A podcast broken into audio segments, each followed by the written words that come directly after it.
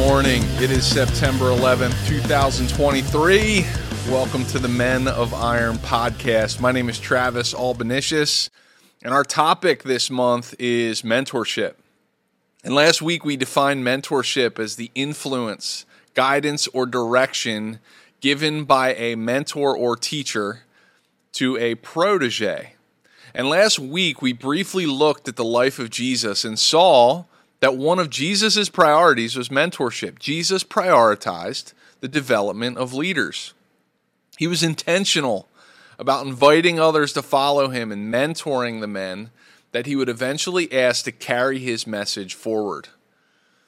And one of the followers uh, of Jesus named Matthew, we, we talked about this last week, he even recorded the very last words of Jesus in Matthew 28, verse 19 where after Jesus died and resurrected, right before he ascended back into heaven, Jesus looked at his disciples and he said, Go and make disciples, make followers, be a mentor, lead others to fully follow me as you follow me. And hopefully you were stirred by last week's podcast and, and motivated to mentor someone because the world needs more Christian mentors. But this week, I want to talk to you about the key to being a great mentor. And I want to share with you a little bit about my experience when I was young, being mentored by men who are missing this key and this golden nugget of wisdom. So here it is. Here's the key. Are you ready for it? If you want to be a great mentor, first, you have to be a great protege. Let me say that one more time if you want to be a great mentor, first you have to be a great protege. And you might say, well, what is a protege? And I'm glad you asked. A protege is a person who is being mentored. A protege is defined as someone who is guided and supported by an older and more experienced or influential person. And if you want to be a great mentor, first, you have to be a great protege. And what I've found is that after someone understands the importance of mentorship, a lot of us are quick to say, hey, I get it. I need to develop young leaders. I want to be a mentor. We're quick to want to be a mentor, but we're not so quick to humbly take the lower position of a protege. We're not so quick to humbly submit ourselves to someone who's a little bit older, a little bit more experienced and influential, so that we can be guided and supported by them. We don't want to be a protege, we want to be a mentor. But before you can be a great mentor, you need to be a great protege. And this is true in almost every other area of our life. If you want to be a great teacher, you first have to be a great student. And a lot of the world's best coaches were once great players who sat under the leadership of great coaches. And this is true for the disciples too. I mean, think about this. Before Jesus gave his great commission, before Jesus told his top up and coming leaders to go and make disciples, he first asked them to follow him, to walk with them or with him. And he first called them to be students of his because he was the more experienced and more influential leader.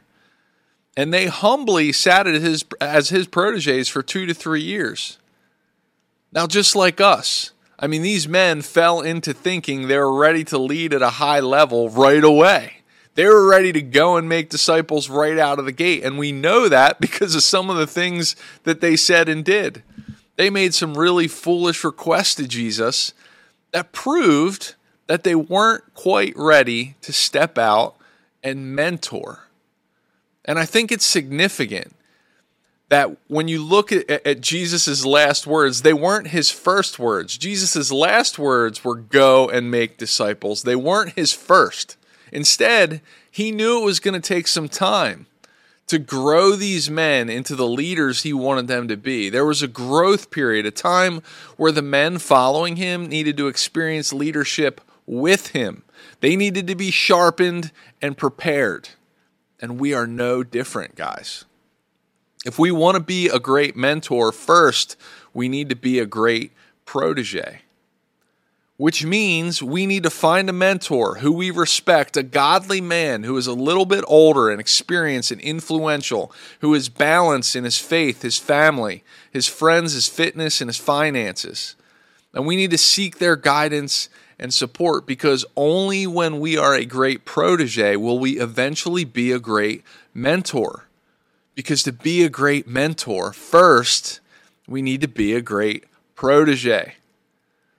And why is it important to be a protege first? One reason I hear men shy away from being a mentor or, or starting a small group or leading other men in life is because they don't feel qualified, especially in our Christian circles, right? We tell ourselves and others that, that we don't know the Bible well enough to be a leader. Or what I also know to be true is that we don't want to lead because maybe we're falling short or we have some type of sin in our life. And so instead of, of leaning into Jesus and a great mentor to help us, we just tell ourselves and others that we're not good enough. And we give reasons as to why we don't have the time to step into a leadership role. And listen, that was me. I was there. But here's the truth that I realized our feelings of inadequacy and our shortcomings in not living a godly life or having some type of sin in our life does not give us an excuse to not participate in this call to go and make disciples. It doesn't give us permission to not be intentional about raising up leaders. So here's my nudge to you. If you're like me and how I used to, to think, and maybe you have some type of sin or a feeling of inadequacy or hesitancy because of a weakness in your life, that's fine. But there's a choice that you get to make. You don't have to stay there. And you can decide right here, right now, to lean into Christ and His grace and His forgiveness and invite the Holy Spirit to help you conquer your doubts or your sin or your shame. And as a matter of fact, we need you to make that decision. Your hesitancy to lead is holding you back from being all that God wants to do through your life and in your life. Guys, God's grace is sufficient for you. He died for our sin, for your sin. He gave you His Spirit to overcome any weakness that you have.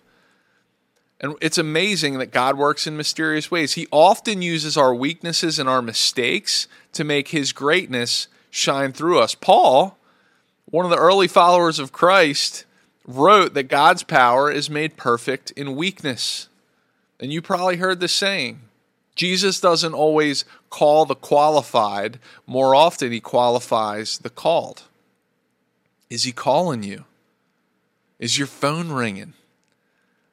I think it might be, and it's time to answer. It's time to get on track to be a great mentor. But to be a great mentor, first, you need to be a great protege. The world would be a much better place if each of us took on this call to be a protege and then stepped up to be a mentor. And I actually think we might solve the world's problems. I mean, think about it. If every man had a godly mentor to meet with on a bi weekly basis, that they could bring their goals and aspirations to, and, that godly mentor would carve out time to meet with them and listen to them and encourage them, guide them, and fervently pray for them and give them advice when they're about to make a big decision or possibly a bad decision, the world would be a better place. And the world will be a better place as more and more of us humbly submit to the leadership and guidance of a more experienced godly man. See, when I think back on my life and I try to remember all the men who impacted me in a significant way, First, I think of my dad and both of my grandfathers, and all three, in a non formal way, were mentors to me. And I learned a lot of really valuable lessons from them. But you know what? I also learned and picked up on some bad habits from them. Lots of good, but also some bad. And you know it to be true, right? More lessons are caught than they are taught. And the more we're around a man, the more we pick up on. And yeah, we'll pick up on positive attributes, but we'll also just as ready pick up on the not so positive attributes. And it makes me ask the question what attributes am I passing on to my kids? Which will eventually get passed on to my grandkids. I mean, do you ever contemplate that? What unhealthy habits and lifestyle choices are our kids and grandkids picking up from us? And what if our pursuit of a mentor and our willingness to submit to the leadership of a more experienced godly man could round out some of our rough edges and our rough spots as fathers and grandfathers and as men? See, I think if I asked my dad and my grandfathers if they wanted me to pick up their bad habits, they'd tell you no, and that they never intended to pass those habits along to me. And I also know that if they had a do over and they could correct it, they probably would. And my proposed solution to them would not be to just tell them to try harder on their own and fix their bad habits. My proposed solution would be mentorship. If they could have, uh, if they could have had a mentor in their lives to help guide them as they followed Christ and raised a family and that they could connect with on a regular basis and open up and share their wins and struggles with, I think some of their bad habits may have been rounded out. And if they knew they had a way to make me more Christ like as their son and grandson and help me to be more successful as a young man, I think all of them would have said yes to mentorship. They would have figured out how to be a great protege if that's what it took. And I'd venture to guess that if my dad and my grandfathers had godly mentors, that I would have picked up more healthy habits and less bad habits. I bet that would have helped me avoid making some of the bad decisions that I made and that I had to pay the consequences for. And let me ask you, who are the men who have had significant influence in your life? And what good things did you pick up from them? Probably a lot. But what what about the bad? What about the subtle bad things that we picked up? And here's the question.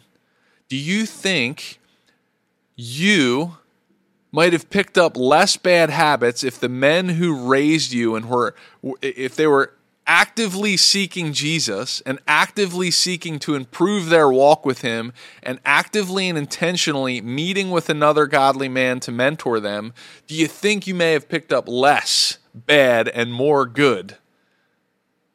Could some of our big mistakes have been avoided just because a mentor was pouring in to our fathers? or our grandfathers or any other men who had a significant influence in our lives? The answer, I think, is clear. See, what if mentorship is the key to generational change, the key to our family tree thriving? But it would take two things. First, we'd have to understand the importance of mentorship and how it can have a positive impact on our lives, but also on the lives of our families. And second, we would have to humbly submit to the to the guidance and the direction of a godly mentor. We'd have to intentionally seek out a godly, more experienced and influential man and invite them into this mentorship relationship. But then we'd have to go to work figuring out how to be a great protege and how to get the most out of the mentorship. We'd have to learn how to be a great protege. We'd have to go to work identifying what our God given desires and passions are We'd have to put them on paper. Then we'd have to take ownership to schedule bi weekly meetings with our mentor and keep those meetings. We'd have to realize that being a great protege takes work, it takes intentionality, it takes thought power, and being committed.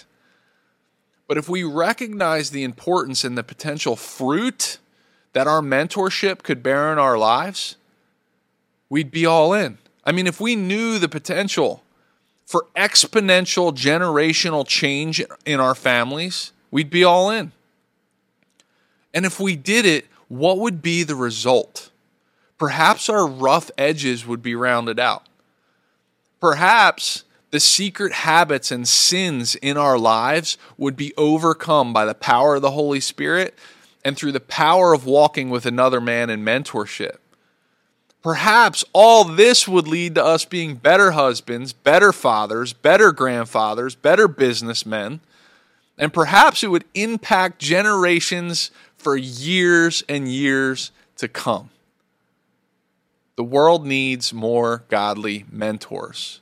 Jesus calls us to make disciples, and you can be a disciple maker. You can be a great godly mentor But first, you need to be a great protege. Should we start a movement? Do you want to be a part of that movement? And guys, there's a lot at stake. So I think I think you should join us. And that's why we exist at Men of Iron to help you be all that God called you to be. We exist to help you change your family tree. And we believe that mentorship is the key to unlocking your potential. So if you want to be a part of that movement, let us know. If you're ready to be a protege, let us know. We want to help you learn how to be a great protege so that you can grow into being a great mentor email me, travis a at menofiron.org, or just message us through our website. Let us know. It's our mission to help you.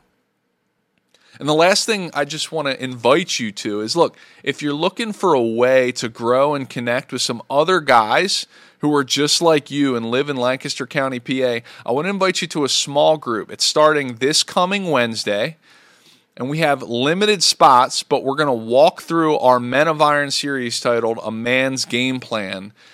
We have a spot in Ephrata, Pennsylvania to meet, and I'd love for you to come and join me as we walk through that series together. You can email me again at travisa at menofiron.org, and I'll send you the link to register. Join us. Let's climb the mountain together. In order to be a great mentor, you've got to first be a great protege. Talk to you next week.